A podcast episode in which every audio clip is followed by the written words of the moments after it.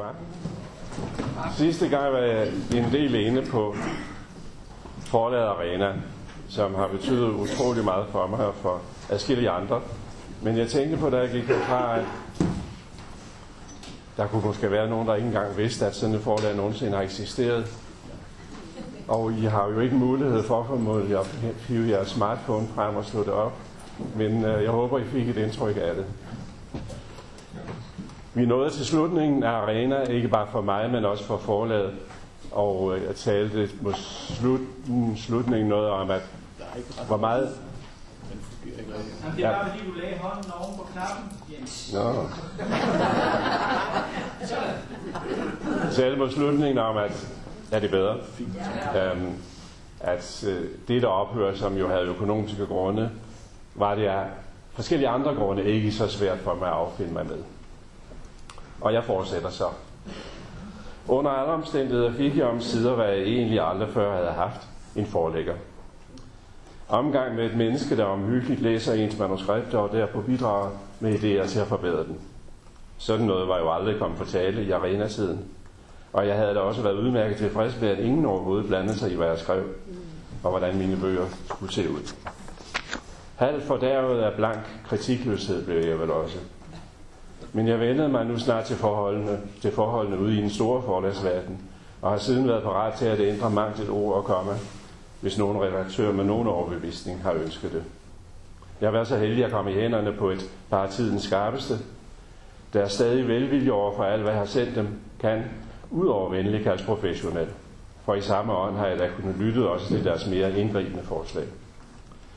Og som der højholdt i sin tid var min mentor, kom jeg igen til at, til at erfare, at hvor meget det hele inde må komme indefra, så kan, det, så kan et velindstillet, velindstillet blik udefra nu må der hjælpe.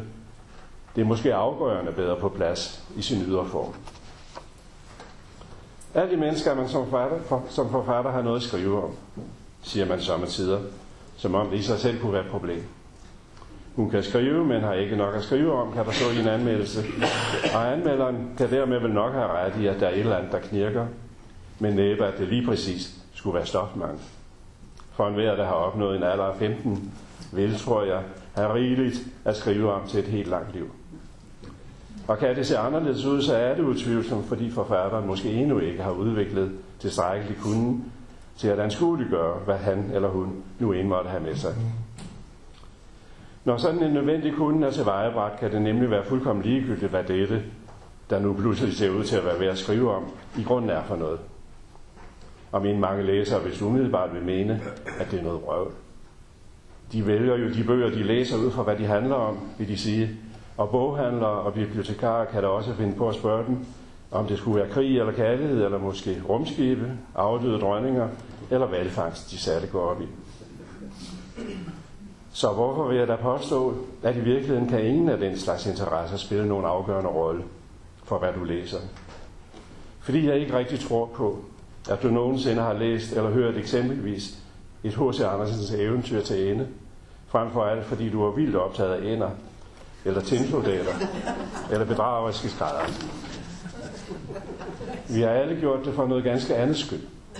Noget, som alverdens litteratur, uanset sit emne, drejer sig om, nemlig fremstillingen af dig selv og af det menneskelige og det svageste i verden.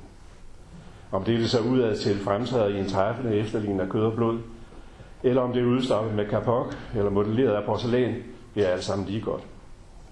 Blot du som læser genopdager dette væsen, som både er dig selv, og som en del af dig, der har del i den hver anden. Hvilke figurer og historier, der skal bære det frem i sproget, det afhænger jo så til gengæld af forfatterens tilfældige erfaringsverden, men i endnu højere grad af hans eller hendes knap så tilfældige fantasi.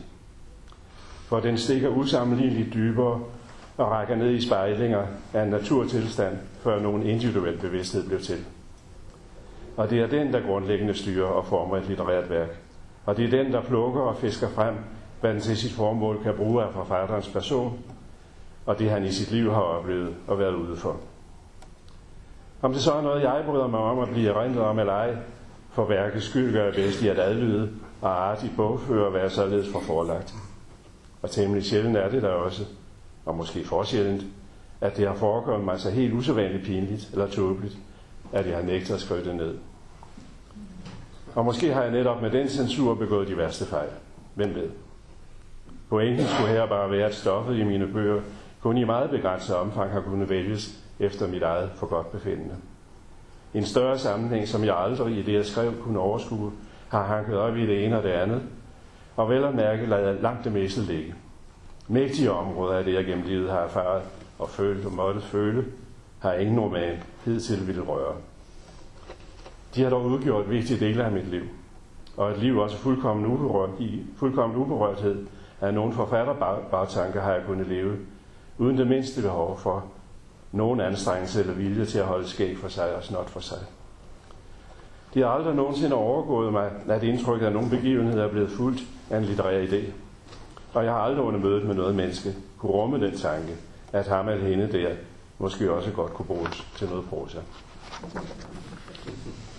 Jeg har måske så alligevel brugt det længe efter, og jeg havde da næsten glemt såvel ham som hende. Og lige med et kommer så et par personer ind på scenen, der garantiveligt ligner den. Og hvorfor så lige de to, har jeg kunnet spørge. Uden forventning jo om noget fornuftigt svar, og kun lige for at gøre en eller anden litterær overgud opmærksom på, at der, der kunne være så mange andre, jeg hellere ville skrive om, når det nu skulle være. Og jeg har fortsat bare måtte undre mig over, at så mange både lange og usædvanlige begivenhedsrige perioder i mit liv, trods alt dette skriveri, til synligheden i vindelig skal have lov til at ligge og vegetere som aldeles private minder. Eksempelvis arbejder jeg i nogle sommermåneder hvert år i min studietid som tjener og bartender på et stort København turisthotel. Og hver eneste dag og nat bød på store og stærkt kulørte dramaer blandt gæsterne og i personalet og mellem parterne indbyrdes. Nok til de første tusind sider, skulle man tro. Men ikke en linje, ud over denne, ser der ud til nogensinde at ville skrive om det. I hvert fald ikke af mig. Også så meget og noget så enestående for mig som en overlang periode med fastlønnet arbejde, har Mali kun forblive ubeskrevet. Mere fast end lønnet var den forresten. Det drejede sig nemlig om min aftjening, som, aftjening af min værnepligt, og som nægter blev jeg udstationeret på Forhistorisk Museum på Moskva. Mit arbejde lå i oplysningsafdelinger, og jeg, jeg organiserede skolebesøg med institutionens studerende som rundviser, og jeg telefonsolgte og forsendte per post de tilknyttede arkeologers og etnologers værker. Min chef var englænder, og da en omegnsavis bad ham skrive en ugelig artikel om en af museets genstande, overlod han opgaven til mig. For var jeg ikke i det civile liv en slags forfatter. Og således kom jeg der i månedsvis under den faste rubrik med eksperten på museum til at underholde Aarhus og omegn med detaljeret redegørelse for udsøgte forhistoriske klenodier og ingen af rundeviserne magtede i lang tid at passere mig uden at bryde i latter. Og den historie kunne, måske, kunne jeg måske nok sætte på repertoireet over for, min, over for mine børnebørn. Jeg kan altså bare ikke påtvinge nogen roman at lade sig berige af den. Lige så lidt som altså mange andre, hvor pittoreske og autentiske de ellers er. Og når ja, militærnægteriet i det hele taget, og hvad herom kunne siges, også det kan efter alt at dømme i mangel på efterspørgsel fra mere litterær side, kun i selskabeligt samvær komme af med til hvem der måtte høre. Hovedtrækkende ville da nok blive, at jeg nægtede at springe soldat, fordi jeg var overbevist om, at flere og flere efterhånden ville gøre det samme, og da alle kriser måtte gå i stå af mangel på kanonføde. Og dernæst, at jeg senere hen, da flere og flere tværtimod viste sig villige til i hvert fald at placere sig bag kanonerne, var lige ved at fortryde, at jeg ikke havde fået lært at skyde. For med al den krigsbevillighed, der nu i 80'erne tog til i takt med en skærpelse af koldkrigen, og den der følgende oprustning, ja, der var det ikke længere helt usandsynligt, at der ville komme et angreb på vores land, og dette land ville jeg alligevel godt være med til det mindste at markere et forsvar for. Men endelig og ikke desto mindre, at jeg den dag der er lige så sikker på, som da jeg var ung, at krige om sider snart vil blive totalt afskaffet, og vi, og vi er velkommen til at se tilbage på nationer, der dyrkede dem, som vi nu ser på civilisationstrin, hvor enhver realpolitiker måtte afvise tanken om, at kannibalisme nogensinde kunne blive fortid. Den sidste måned af min civile værnepligt kom jeg øver til at afzone på biblioteket i Tisted. For vi var flyttet nordpå, og det var blevet august 1975. En meget varm måned, og jeg blev sat til at skrive kartotekskort over gramofonpladerne i musikafdelingen. For hver nummer skulle skrives et kort med samtlige oplysninger om hele pladen, gentaget på hver eneste af dem. Og hver plade krævede der som regel en 12-15 tæt beskrevne kartotekskort. Og jeg tæskede løs på det kommunale hakkebræt, og det gik stærkere og stærkere, som om måneden ville få en ende så meget hurtigere, som jeg skrev. Jeg skrev måske om kap med det stadig stigende termometer. Den 10. august nåede de i nærheden af os en ny Danmarks rekord. 36,4 grader. Men under mit sveddrøbende skrivemaskineraseri tonede nu en gammel drøm længere og længere frem i bevidstheden. Det var en nattedrøm, der havde gentaget sig gennem flere år af min barndom. Sådan som drømme følgetongagtigt kan gøre det, uden at der dog fra gang til gang sker ret meget nyt. Optakten var i hvert fald altid den samme. Jeg kom ind i køkkenet, og på bordet stod en maskine, som jeg ligesom i en evighed havde drømt om skulle stå der, og der blev sagt, jeg ved ikke af hvem, der har du den. Det mindede lidt om det store skrummelat. Den mindede lidt om det store skrummelat kasseapparat nede i brusen, den her maskine. Den var bare ufatteligt meget smartere. Den var almægtig. Hvis der var noget, jeg ikke kunne finde ud af, trykkede jeg på et par knapper, og jeg fik et svar og forstod det. Og hvis der var noget, jeg ikke gad lave, så trykkede jeg på et par andre knapper, og straks var det gjort. Og endnu ikke, mens jeg som militærnægter sad der på biblioteket og skrev kartotekskort, havde denne magiske maskine vist sig for mig i min lysvågne virkelighed. Det skulle dog nu meget snart ske, og med et par tryk på knapperne ville mit månedlange arbejde der kunne overstås på nogle minutter. Hvorved, hvormed vi nåede til kapitel 5. En gang i løbet af 80'erne nåede jeg midtvejs på min vandring gennem livet. Ifølge den aktuelt gældende statistik over forventet levealder for mænd i min aldersgruppe må det være sket i februar 87. Men det kan naturligvis vise sig at have været tidligere. Man holdt sig jo altid førhen til, at de 7 gange 10 er støvets år. Og den Dante, der illuminerede midtvejsalderen, var der nok omkring 35 år gammel, da han for så vidt kunne føle sig moden til at omgås de døde på lige fod. Der kan her i ligge en tanke om, at alle disse døde netop var hans jævnaldrende. At de i deres væren i tidligheden som en slags billede af sig selv, eller af selvet i sig, ja som sjæle, for evigt og hvad og hvem de var på højdepunktet af deres jordiske eksistens. Så langt frem i deres udvikling, som det nu kunne falde i deres lod at komme, og endnu på ingen måde svække, hverken lægeligt eller åndeligt. En tanke, jeg har mest fidus, det er netop som tanke, og som en abstraktion, der var perfekt egnet til at udgøre grundstenen i det filosofisk allegoriske bygningsværk, som eftertiden har kaldt den guddommelige komedie, og digteren selv gav titlen Det hellige digt.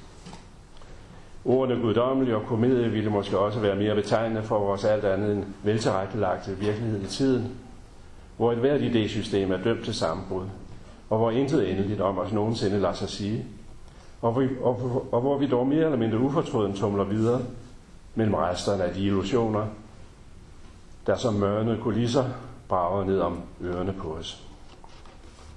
Skulle nogen nu alligevel give sig til at digte om midten af livet som det højdepunkt i denne virkelige verden, så ville næppe engang en dansk skaberkraft kunne løfte, kunne løfte os op over en hel dynge gumpetunge forbehold. For hvis noget i os, i grund af alt, hvad vi kalder udvikling, virkelig skulle være ved at gå i stå i den alder, så ville det da være rimeligt at tale om et lavpunkt og straks aflyse en hver fejring. Og desuden, hvad fysikken angår, så nåede vi allerede toppen snart et par årtier forinden, hvor, hvor umærkeligt nedturen indsatte ind. Den vil dog til gengæld kunne fortsætte mindst et par årtier endnu, før den slet ikke længere lader sig ignorere. Og åndslivet for det tredje, ja for nogle af os er det knap kommet i gang, der omkring 40 års alderen. Og det, vil, og det vil for de fleste gennem de følgende mange flere leveår og deres tilskikelser blive ved med at vække både, række både højere og dybere. Endelig kunne man så mene, det er grundlæggende noget sludder, at vi på noget tidspunkt i livet antager vores sande skikkelse, og da som os selv og selve i os kan erkende den, vi kunne blive og skulle være. For vi er aldrig nogen bestemt.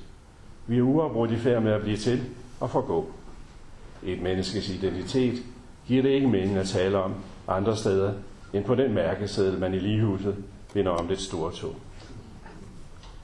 Lidt på den manér blev i min ungdom forestillingen om, at vi trods alt skulle rumme en slags kerne, udsat for angreb. Og de kunne nu føres med langt større slagkraft end nogensinde før. De kulturer, man blot ved at indgå i, havde sikret enhver den nu så efterspurgte identitet, i så høj grad, at ingen tænkte på den. De var jo lige for nylig forsvundet som duk for solen. Og med dem et gitterværk af traditioner, bindinger og forpligtelser, som kunne holde den enkelte både ene og oppe, og som ved deres fravær satte ham og hende fri, og dermed også i fare for om et øjeblik at være i frit fald. Jagten på en eller anden slags identitet gik der straks ind. Som oftest måtte man stykke den sammen af de stumper, man her og der kunne finde, i sin familie, i uddannelse og arbejdsliv, i bogpæl og vennekreds, og naturligvis også, hvad man gerne ville mene om sin person og dens tiltalende egenskaber. Det er lige mig, kunne man så sige. Og denne identitetsløshedens, identitetsløshedens identitetsdannelse var naturligvis let at gøre nar af, og en principiel kritik af den kunne fremføres af såvel de førmoderne som de på den tid så højmoderne attitydrelativister. De ville nemlig ikke nøjes med mindre end den radikale nihilisme. At blive identisk med sig selv er aldrig en mulighed. En personlighed og et selv er tomme begreber. En hver kan efter omstændighederne være hvem og hvad som helst. Det er alt sammen skuespil. Det nye i det var alene påstanden om, at det var sådan, det generelt stod til med os. Undtagelsesløst og i samtlige livets forhold. For man har antageligt siden tidernes morgen været fuldkommen klar over, at vi skaber os alt efter hvilken situation vi står i, og hvem vi står overfor. Om det nu bare er konen, eller måske kongen, eller om vi er på værtshus eller til jobsamtale. Meget store afvielser i den enkeltes optræden har ikke desto mindre været anset for i bedste fald komiske, og dermed også været tilbagevendende tema i satiren. Og de har ellers givet anledning til forsigtig afstandtagen og marginalisering, for hvordan skulle man kunne have noget alvorligt at gøre med sådan et individ, der til synligheden var blottet for al personlig karakter. Men altså, karakter findes bare slet ikke, kunne man nu hæve det. Der er så meget en anden stabilitet i verden, og opfattelsen af den var forvitret. Og man kunne dermed se ud til at have erhvervet en ny indsigt i vores menneskelighed. Hvad vi nogle årtier senere kan have grund til at overveje, det er, da om denne nye indsigt var meget mindre utilstrækkelig end den gamle, eller om den blot blev endnu et symptom på, at vi til det sidste vil omgå sandheden om os selv. Hvad er der med mig? Nævnte overvejelser kan, vil jeg mene, kun indledes, kun indledes med sådan et spørgsmål. Og den vil også bare føre ud i det blå, hvis ikke jeg igen og igen vender tilbage til det, og nok en gang og forfra tager udgangspunkt i det. Ja, hvad er der med mig? Er der en ringeste sammenhæng mellem den, jeg blev født som, og den mine forældre ville have mig til at være, og hvad jeg selv kunne drømme om at blive, og hvilke muligheder jeg opsøgte, og hvor mange eller få kræfter jeg kunne samle, og hvem jeg i dag må finde mig i at være blevet, og nogen bestemt altså i det hele taget. Denne her reale fiktive fortælling kunne måske lægge op til at stille nogle lignende spørgsmål, også hvad dig angår. Jeg vil nu blot ganske konkret og uden videre spekulationer fremvise et par af mine almindeligvis let tildækkede sider. For at se på, hvor meget eller lidt jeg har kunnet stille op med dem, lave om på og komme videre med. Et par sider, som man nok i gamle dage, uden at rømme sig, ville have kaldt grundlæggende karaktertræk og tilbagevendende livstemaer, og det er for de sidste vedkommende heller ikke nogen overdrivelse, når jeg nu tænker på mit omskiftelige forhold til vor Herre. Som barn fik jeg jo ham og alt hans installeret ikke alene i hovedet, men også dybt i alle indvolde og ude i hvert et lem. Og muligvis var jeg endda allerede fra fødslen udrustet med et biologisk operativsystem og en hukommelsestip, der var indrettet til at lave netop den type data solidt og langvejs. Jeg har tidligere her fortalt, at en ven af mig så senere hen, da vi var i 14-årsalderen, hovedrystende belærte mig om, at alt det der med Gud, skulle der bare være nogle dumme løgnehistorier. Og derpå, at det naturligvis var smerteligt for mig, at få hele den himmelske guddommelighed ryddet ud af kroppen, og endelig, at det ikke desto mindre, takket være vel også min meget naturvidenskabelige præliminærskole, kunne det indebringes ret hurtigt. Jeg kunne i hvert fald senest i løbet af mit første år på gymnasiet fremtræde som fuldblods ateist. Ligesom under min barnetro fuldkommen uplettet af tvivl, og ude af stand til at forestille mig, hvordan man, med mindre man var en kynisk hyggelig eller klinisk idiot, kunne tro på, at der et eller andet sted i universet befandt sig et væsen, der både havde magt over og kærligt bekymret som hver eneste beboer på en lille klode i en afsidesfløj af en tilfældig galakse blandt de øvrige milliarder af galakser. Og så kom der at leve, som universitetsårene gik. I den normale akademiske vantro, og den sagde til ganske suffisante klogesnak, noget der skurrede i mine ører.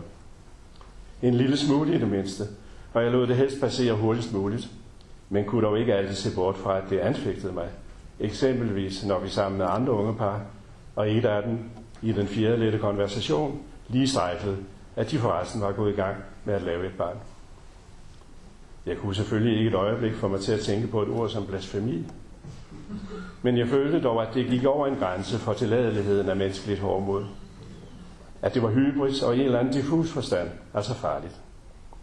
Men jeg undlod så øvrigt at, at tænke nærmere over hvad, eller måske lige frem hvem. Det ellers kunne være, der skulle stå som skaber et nyt menneske, hvis det altså ikke. I mit ellers så gudløse hoved må der have lov til at være deres forældre. Men der kunne være andre gange, hvor det var sværere end som så at holde min mund ren for at være et misbrug af Herren, min forhenværende Guds navn. For restløst, jeg ikke kunne mene, at han var afsondret fra alle organer i mig, så sad der åbenbart en ihukommelse af ham tilbage i en slags hemmeligt og jo fysisk usynligt rum. Og det var ikke hele året, og i alle døgnets 24 timer. Muligt for mig at holde lænden til det rum tæt og forsvarligt lukket i. Jeg kunne komme i situationer, hvor jeg på en måde, uden at vide af det, men så alligevel uafviseligt, var i gang med at bede til ham. Jeg kunne til med i det samme føle mig bønhørt, for så vidt som jeg under denne bøn havde famlet mig frem til nogle ord, som jeg aldrig kunne have rettet til nogen anden, men jo nu alligevel havde fået frem og kunne have med mig, og med det samme, og med dem komme ind på den ulykke, der indtil der bare havde forstummet mig. Nå, jeg troede jo ellers ikke på noget. Og lemmen til det hemmelige rum skulle snarest muligt lukkes til igen, og denne gang ligesom den forrige for evigt. Og jeg havde der fortsat en række ret anvendelige redskaber i hende, udover de rent forstandsmæssige, jo også en hel bunke religionshistoriske modbydeligheder. Og dog, og uanset hvor mange søm og spir og kramper jeg bankede i, så kunne denne lem med et spring, med et spring op igen. Og jeg havde det i heldigste fald gennem nogle måneder følt mig i salveten under fornuftens klare lys. Men de ubegribelige kræfter, der inde bag lemmen, kunne også allerede dagen efter min barrikadering med stort raballer splintre, både hasper og hængsler. Eller den kunne i en længere periode bare hele tiden stå og knirke og småklapre den lem. Og jeg måtte da endelig til at tænke på en anden strategi. Måtte opgive forskansning og befri mig fra den indimellem, indimellem vanvittigt enerverende klapperen ved selv at lukke op. Og indstiller mig på fra nu at lade dette ubegribelighedens rum stå pivåbent. Og så finde en måde at regulere trafikken på. Til og fra. Et sprog altså. Og naturligvis et anderledes end børn, børnelærdommens. Et nyt sprog, der uden alt for resolut at affeje myternes og fantasiens figurer, dog aldrig ville lægge bånd på nogen fornuft, men tværtimod måske egne sig til at udvide den. Og hvis det forløb, den udvikling eller afvikling, kan stå som et eksempel på noget nær karakterløshed, og på at noget, jeg måske kunne bilde mig ind, var en væsentlig del af det at være mig. En skønne, der jeg som et ved fingerknip skulle elimineres, og så på sin vis alligevel sidde tilbage og dukke op som noget andet, og blive til noget helt tredje, ja, så kan jeg da også nemt finde eksempler på det modsatte. Der er nemlig flere andre dele af mig, som jeg ikke trods hvileløse kraftanspændelse, kraftanspændelse gennem det ene årti efter det andet, har kunnet gøre noget registrerbart ved. Ikke ændre, og slet ikke bare i nogen grad skille mig af med. Det drejer sig om den slags karaktertræk, der ikke gør nogen andre noget godt. Og kun til synladen og kortsynet kunne gavne mig selv. Og de bliver jo ikke det mindste mindre uhyggelige ved, at jeg så langt fra er alene om dem. Jeg lider måske ikke engang af så meget som en enkelt virkelig sjælden last. Men skulle jeg nu gøre mig til en, jeg i hvert fald er djævelsk rig begavet med, så må det være min forfængelighed. Når jeg tror, at den i mit tilfælde kan være mere end almindelig underartet, så er det måske også, fordi jeg i bundesamfundet blev opdraget til at se netop så strengt på den. Man måtte for Guds skyld ikke være i besiddelse af granaten. Det var der heller ikke intet ordentligt og anstændigt menneske med hjerte på rette sted. Og skulle man ikke være så heldigt anlagt, så var det dog ens pligt af hensyn til almenhedens velbefindende at lade som om. Det stod så til gengæld en frit for at drive det meget, meget vidt i fast beskedenhed. Før nogen andre, før nogen andre måtte have lov til at grine af det. Jeg træner mig da tidligt i det hyggeleri. Og jeg blev så dygtig til det, at jeg mange gange var lige ved at kunne tro, at jeg virkelig var den, jeg gav mig ud for. En aldeles uforstelt og helt igen beskeden lille mand. Det siger sig selv, at jeg med voksenalderen fik svært ved at fastholde den indbildning. Men den dag i dag kan jeg dog gribe til rollen. Ja, jeg kan næsten ikke lade være. Hvis jeg blot vejer, at der kan være en slags ros undervejs, at nogen måske lige fra er på nippet til at vil sige noget pænt, for eksempel om noget, jeg har skrevet, så finder jeg lynhurtigt på et eller andet, der nødvendigvis må lede min venlige samtalepartners opmærksomhed i andre retninger.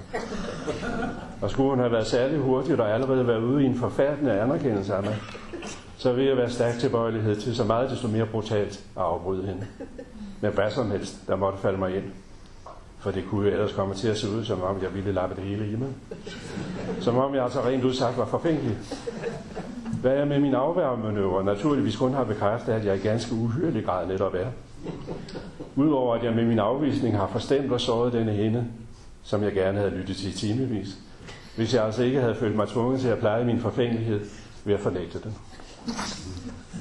Og ja, såret og forstemt et medmenneske, men dermed har jeg naturligvis kun skrabet i overfladen af den ondskab, min forfængelighed igen, igen og igen anretter.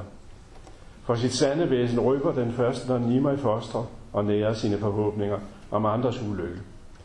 Når den vil gøre en anden måske endda så godt som en ven, hvis forfængelighed kan synes at opnå tilfredsstillelse så meget lettere end min til en veritabel fjende. Når den ønsker ham eller hende ud af billedet, helt væk, ikke eksisterende. Og men jeg jo sagtens kan emballere mine morderiske lyster nok så nyseligt. For eksempel i bekymringer for land og rige, Hvordan vil, for hvordan vil det ikke ende, hvis der fortsat skal gøre så meget ære af folk med så ringe evner? Og dog, jeg vil ikke, lige så lidt som Johanna hun, jeg vil ikke have det siddende på mig i mig. Jeg vil for fanden da af med denne ynkelige selviskhed. Så lumsk er den dog også, at jo mere jeg forsøger, jo nemmere får den ved at drukne mine fromme bestræbelser i sin diabolske latter. For prøver jeg nu ikke at bilde mig ind, at jeg skulle være så enestående et eksemplar af menneskearten, at jeg kan befri mig fra mig selv.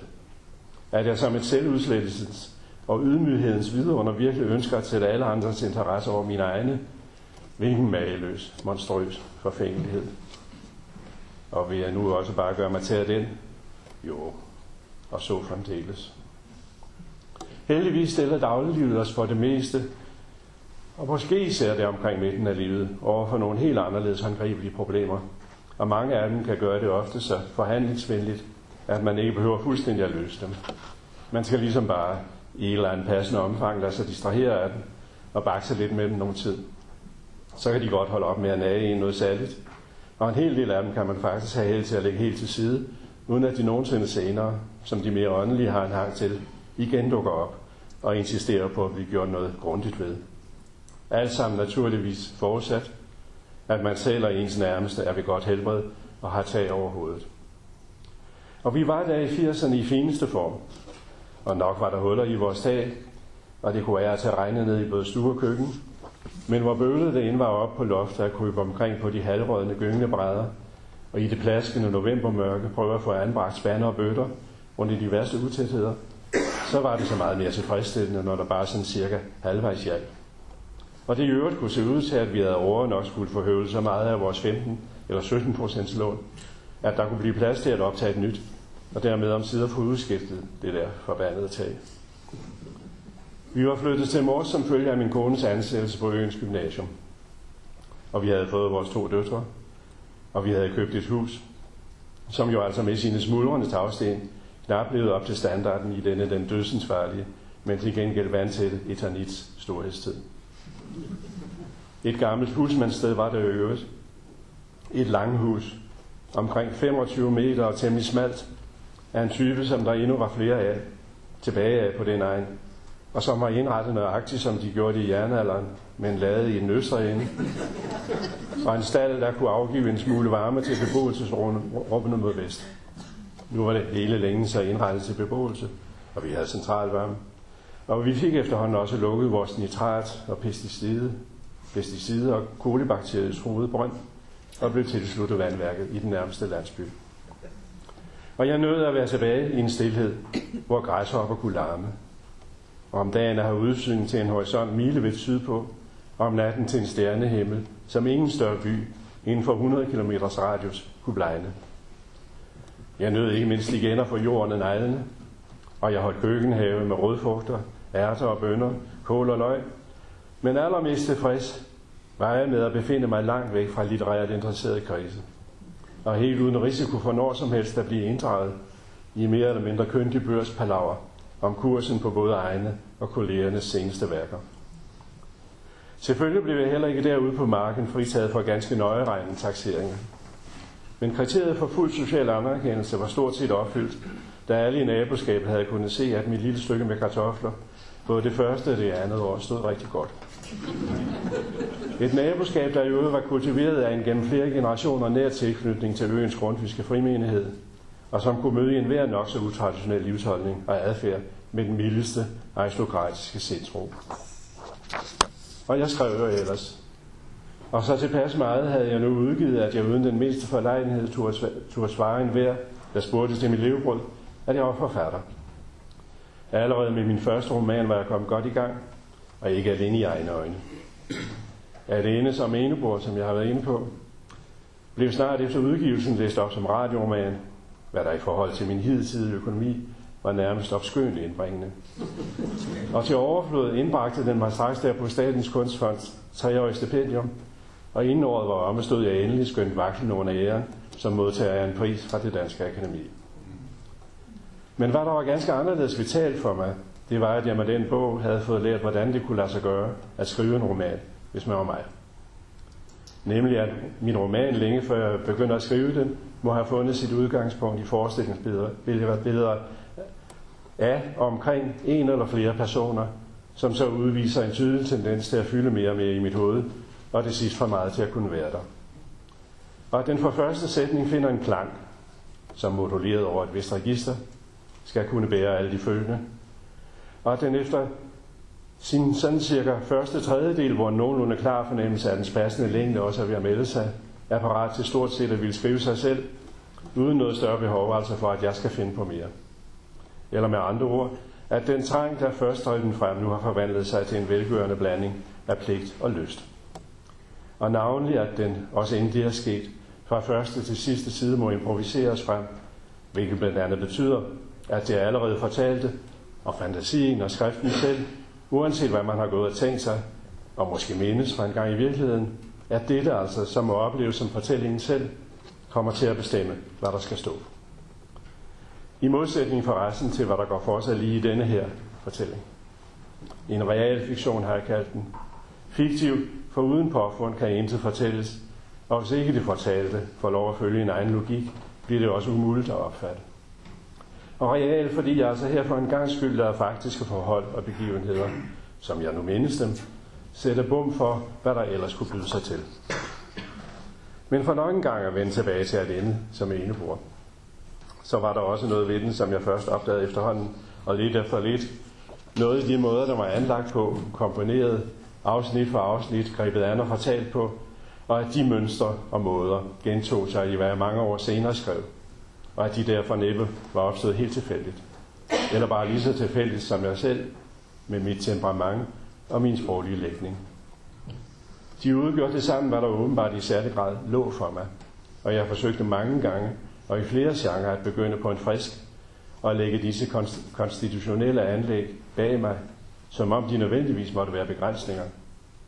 Og hvad jeg hver gang måtte indse, det var da, at det blev svært at få øje på andet end netop grænser for, hvad jeg uanstrengt kunne, når jeg lød være med at benytte mig af netop det. For mig som, som for enhver forfatter, tror jeg, er det vores bedste og reelt eneste chance at finde frem til, hvad vi i grunden, som vi nu er indrettet, bedst kan. Og derpå søge at udvikle det naturligvis. Og så i og med det, give den hele armen. Det garanterer i det mindste, at man aldrig kommer til helt at spille sin tid ved at lave noget, som andre kunne lave bedre. Jeg vil nu ikke gå i detaljer med min måde. De kan jo siges at være fabrikationshemmeligheder. Og endda så hemmelig, at jeg ikke engang selv har fuld kendskab til enkeltdelene og dens enkeltdelene og deres specifikke funktionalitet. Men for alligevel at komme med et eksempel, tør jeg antyde, at jeg befinder mig særlig godt i en tekst, når den får etableret et så åbent fortællingsrum, at der kan blive brug for alle grammatiske tider, herunder naturligvis før datid, men også meget gerne sådan noget som førtidsfremtid. Og ikke alene har jeg en svaghed for de enkelte sætningers lavdeling i nu og da, eller før igen, måske senere, men også for at fortælle, fortælle, fortælle forløb i sin helhed strækker sig vidt i tid, og at det er nu, hvor det forholder sig sådan, og at da, hvor det i hvert fald til synlædende forholder sig ganske anderledes. Det er dobbeltforløb, havde jeg straks fået at arbejde med i at ende som enebor, hvor fortælleren jævnsides med sit nutidige hverdagsliv beskæftiger sig med mytiske hændelser i oldtiden. En hel del år senere kunne jeg så tage fat på en anden slags fortid, bag den nutid, der også altid stod i forgrunden, og det var min egen barndomstid, som snart var ved at tage sig lige så fjern og fremmedartet ud, som kong Minos regeringstid på Kreta. En del år måtte der altså gå, før jeg kunne se mit liv i staven i 50'erne var så grundlæggende anderledes end min nutid, at det var egnet til at belyse netop det. Og jeg skulle blive endnu nogle år ældre, inden jeg kunne overvinde mig til virkelig at ville og ændre det. Jeg var jo i gymnasietiden, i halvfortvivlet hui og hast over hals og hoved, flygte fra det liv og den kultur. Og jeg havde siden bare ville glemme den for dermed at blive et rent og skært moderne menneske. En af de første gange, jeg så alligevel dristede mig til på skrift at kaste et blik tilbage, blev det kun alt for tydeligt, hvor på en gang sky og fordomsfuldt det var. Jeg kan nok med et par citater dokumentere det, nemlig fra min roman Byggeri, der udkom i 1975. Fortælleren lever i en kaotisk, ekspanderende storby. Fra sit vindue betragter han blandt meget andet opførelsen af to større bygningskomplekser, som han mystificerer som overvågnings- og manipulationscentre. Ud fra forbogstaverne i deres lange engelsksprogede navne, kan han få dem til at hedde noget, der ligner ordene øjet og øret.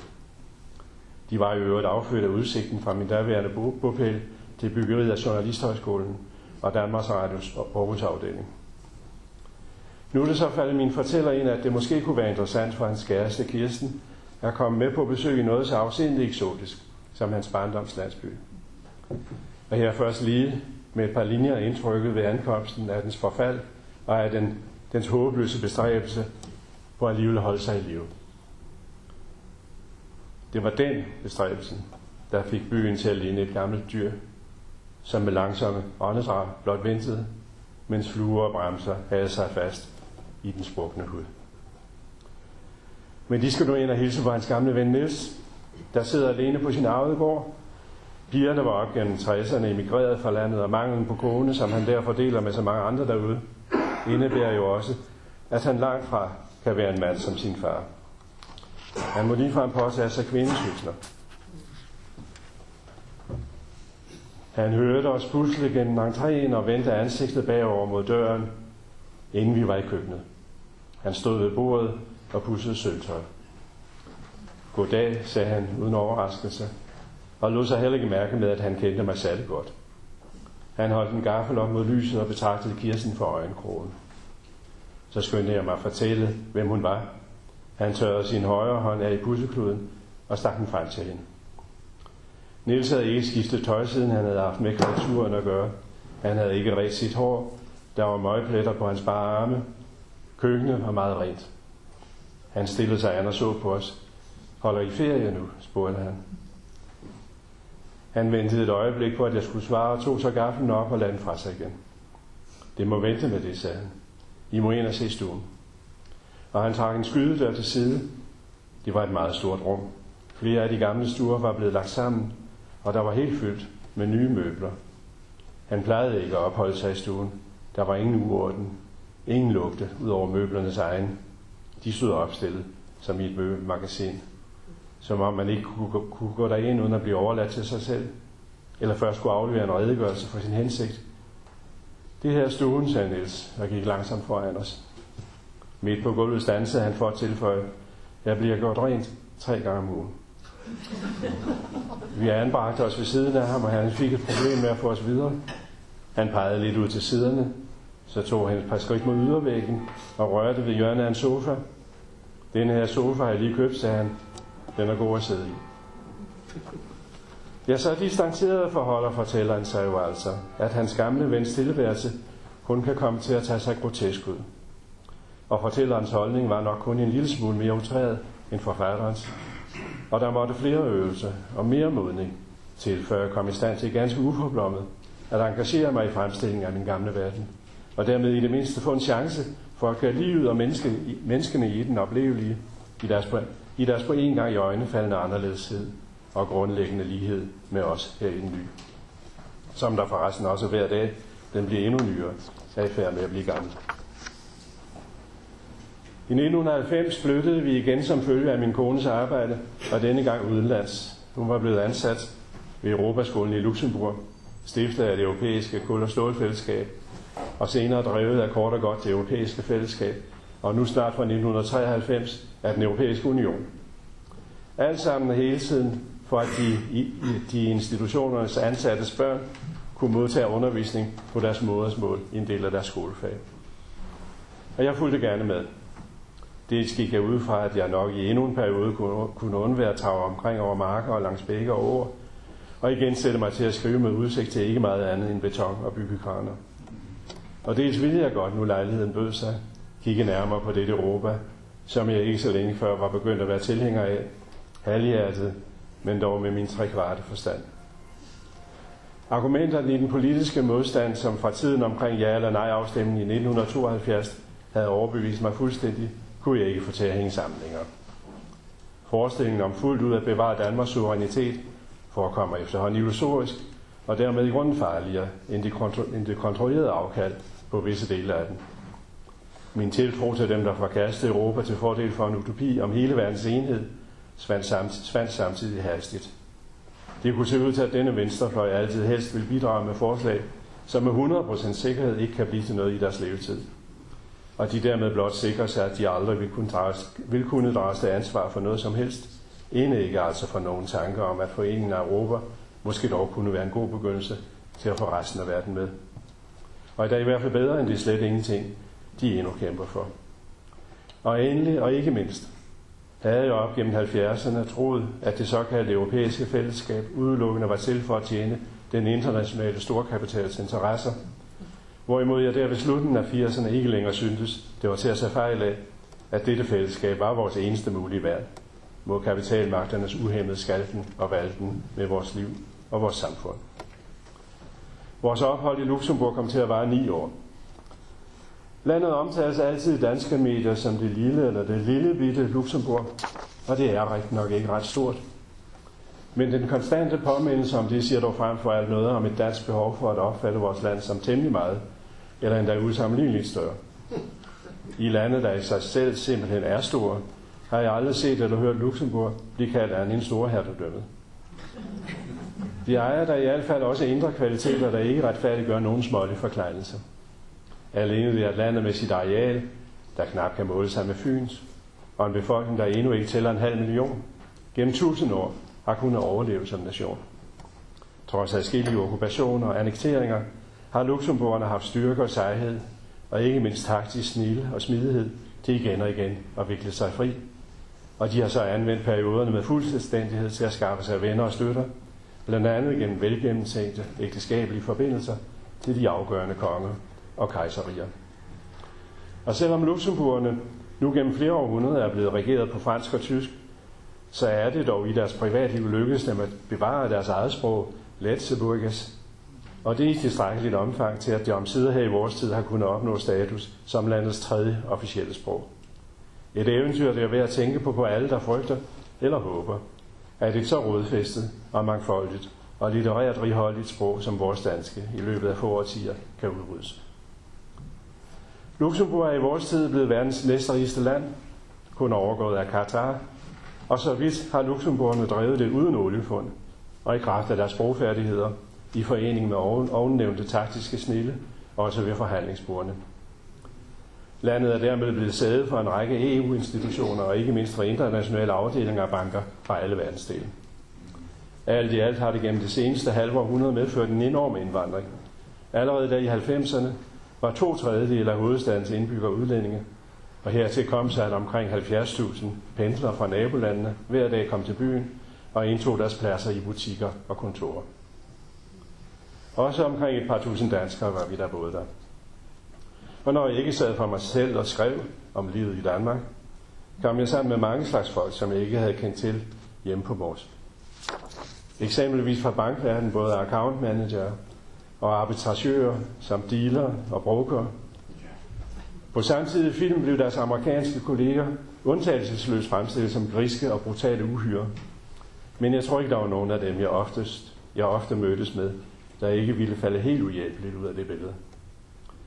De var jævnt godmodige familiemennesker, og flere af dem ville endda mene, at de penge, der fyldte deres hoveder i arbejdstiden, ikke burde beskæftige, beskæftige nogen af os ret meget i resten af livet, hvis vi der ellers havde til dagen og vejen, og måske lidt til. Af diskretionshensyn kunne de jo ikke gå i detaljer med deres valuta- og aktiespekulationer, og andre hensyn kunne måske forhindre dem i at komme nærmere ind på, hvordan hele udlands bankvirksomheden forholde sig til skattelovgivning i et land som Danmark. Ret jævnligt insinuerede pressen her og der, at der var tale om overskridelser, og man kunne indimellem fornemme, at bankerne kun på et hængende hår undvig låns, måske endda lidt for korte arm. Repræsentanter fra min egen branche kom jeg også snart til at omgås, især en gruppe franskskrivende poeter og tidsskriftsredaktører. Og blandt dem var der et par ældre herrer, der havde været med i krigen. En af dem tog mig med på en tur rundt i landet, og han udpegede undervejs en lade her og en skovhytte der, og her havde han selv op her havde han selv holdt sig skjult nogle uger, og der havde en kammerat fra modstandsbevægelsen formået at gemme sig og overleve i flere måneder. Hele, hele Luxemburgs historie som evindelig slagmark under krigen mellem land og store naboer gjorde han nærværende, og Første verdenskrig var gået hårdt ud over befolkningen, men anden endnu værre. Næst efter Polen var Luxemburg det land, der i den krig, procentuelt, procentuelt naturligvis, mistede flest menneskeliv. Og i byen sad enkerne endnu tæt på konditorierne. Lærerige blev de ni år dernede, og ganske interessant var det da også til en afvækstning fra det nordjyske at bo i det kerneeuropæiske, med bare en 2-3 timers kørsel til en 3-4 hovedsteder. Men både lærerigt og interessant var det ikke mindre at komme hjem igen. I udlændigheden kom jeg efterhånden til at tro, at jeg var ved at blive dansker, så vel af hele mit hjerte som oven i hovedet. Især i sidstnævnte var min danskhed aldrig før trængt ind. Jeg var heller ikke blevet opdraget til at betragte mig som dansker. I Stavn anså vi os for Stavnborg og så for Himmerlændinge. Og enhver forestilling om Danmark som sådan ledte tanken hen på noget, de havde over i København. Og som vi helst ville være fri for skulle komme afsted. Og siden kunne både Danmarks og verdenshistorien give gode grunde til at holde enhver eventuel nationalfølelse på lav plus. Men langt væk i Luxembourg begyndte så alle de historier, der er knyttet til vores land at vokse. De tog svulmende til, svulmende til i storhed og pragt. Og at vi derhjemme var omgivet af hav var så ganske usædvanligt underligt. Og alle mine minder om Limfjorden og dens landskaber kunne uforvarende vække våde hjemlængsler. Frem for alt følte jeg nu, at Danmark overtrumfer alle andre, lande, alle andre lande, ved at der alle vejene blev talt dansk. Når jeg engang imellem kom bilene hjem og holdt ind på den første tankstation, yndede jeg at gå lidt omkring og lytte, og der kunne ikke på nogen variant af dansk blive sagt så meget slud og røv, at det ikke lød noget så livligt i mine ører. Og jeg havde virkelig også et par gange mærket det prik i øjenkrogene, når vi i danske forsamlinger dernede afsang nogle af de aller værste fædrelandske sange. Jeg synes, det var for meget. Efter hjemkomsten måtte jeg dog sande, at alt min nyerhvervede patriotisme knap stod til. Vi var nu oppe omkring tusindskiftet, og tusindskiftet, og et nyt tema var taget op i den offentlige debat, som snart skulle komme til at overskygge alle andre. En skød lige her, at i 90'erne var internettet endnu ikke så avanceret, at man kunne følge med i danske medier, og papiraviserne blev forresten snart nærmest uforståelige, fordi de hele tiden forudsatte, at man havde set noget i dansk fjernsyn. I Luxembourg vidste og fattede vi med andre ord mindre og mindre af, om og af, hvad der foregik i Danmark. Og i vores nærmeste omgivelser hørte vi heller aldrig mindst om, at nogen særlig franskhed, belgiskhed eller tyskhed nu burde fremmes. Det skulle danskheden så sandelig i Danmark. Og det skulle ikke længere bare være sådan en lejlighedsvis stemning, som i forskellige grader og dybder måske kunne bevæge os. Den skulle for hver en af os indbefatte en på en gang for skræmt og krigsløsten nationalisme. Fortabt i fantasier om den danske stamme og dens kristen tro. Og der blev talt om at genetablere en sammenhængskraft, sammenhængskraft. Som om alt folket nogensinde side havde været filtreret ind i sådan et klister. Og som om det noget sted i verden har kunnet, kunnet lade sig gøre uden tvang. Selv med ubegrænset voldsanvendelse er det forhåbentlig heller aldrig for nogen diktator fuldt ud lykkes. Et endnu ret beskedent antal muslimske tilflyttere skulle så gøre det ud for et bagvedliggende problem, og jeg tog der som nylig hjemvendt fuldkommen fejl af det. Jeg bildte mig ind, at det i løbet af få år helt af sig selv ville løse sig. Så dum var jeg trods alt heller ikke, at det ville sammenligne vores land med Luxembourg, og det er mere en fuldkommen konfliktfri modtagelse af hvad, der, af hvad der i Danmark ville svare til over 5 millioner indvandrere. For Luxembourg tjente fra samme øjeblik, de passerede grænsen, grænsen penge på dem alle. Og lige så klart og forståeligt var det jo, at mange især ufaglærte arbejdere af frygt for, at indvandrere skulle udkonkurrere dem, kunne vende sig så hæftigt mod alt uddansk, at de måtte affinde sig med at blive kaldt racister. Men jeg mente, det måtte være muligt at skaffe plads på et tilpasset arbejdsmarked til alle, og jeg gik ud, og jeg gik ud fra, trods den alvorlige snært af hjemlandsglorificering, der, udenland, der udenlands havde ramt mig selv, at det også ville være muligt for vores immigranter at leve med sådan en nostalgi, inklusive dyrkelsen af deres eneste sande Gud, uden at viljen til at blive en del af det land, de nu engang var kommet til, på mindste måde behøvede at svækkes. Og så forestillede jeg mig der forresten, at langt de fleste af dem meget hurtigt ville forelske sig i vores glitrende amoralske og Guds forgående Vesten. Og hvor var det naivt, og jeg tog fejl i det hele, og det gik alle sammen mere og mere i skud og mudder. Jo, der også som følge af terrorhandlinger og nye krige og masseflugten fra den. Det ville måske have været befriende, hvis vi havde haft en statsminister, der med myndighed kunne, udtale et, vi har schaffen das. Men hver af dem har gennem tre årtier gjort dette schaffen stadig vanskeligere. Med støtte dels fra en venstrefløj og den tang til overdreven og umyndiggørende forsorg, og dels fra en højrefløj og den flittige bestræbelse på gennem streng isolation af indvandrerne, af indvandrerne at forhindre den nødvendige integration. Og jeg ville selvfølgelig gerne selv kunne sige noget virksomt, udover idealistisk præg om menneskelig anstændighed og gæstfrihed til den ene side, og tilpasningsvilje og taknemmelighed til den anden. Min rådvildhed står ikke tilbage for nogens. For en ikke udsigten til mulige langsigtede økonomiske gevinster ved indvandringen vil magthaverne høre på, ligesom de slet ikke, heller ikke vil øh, øh tænke på, at jeg improviserede, improviseret og glemt, hvad der var, jeg ville sige. Der var en sætning til. Den var bedre end den første, men... Økonomiske gevinster. Nej. Jeg hælder nu blot mit hoved til, at en eller anden kommune finder måder at få deres indvandrere uddannet og i arbejde på, og at flere og flere af dem mere end villigt tager imod deres tilbud.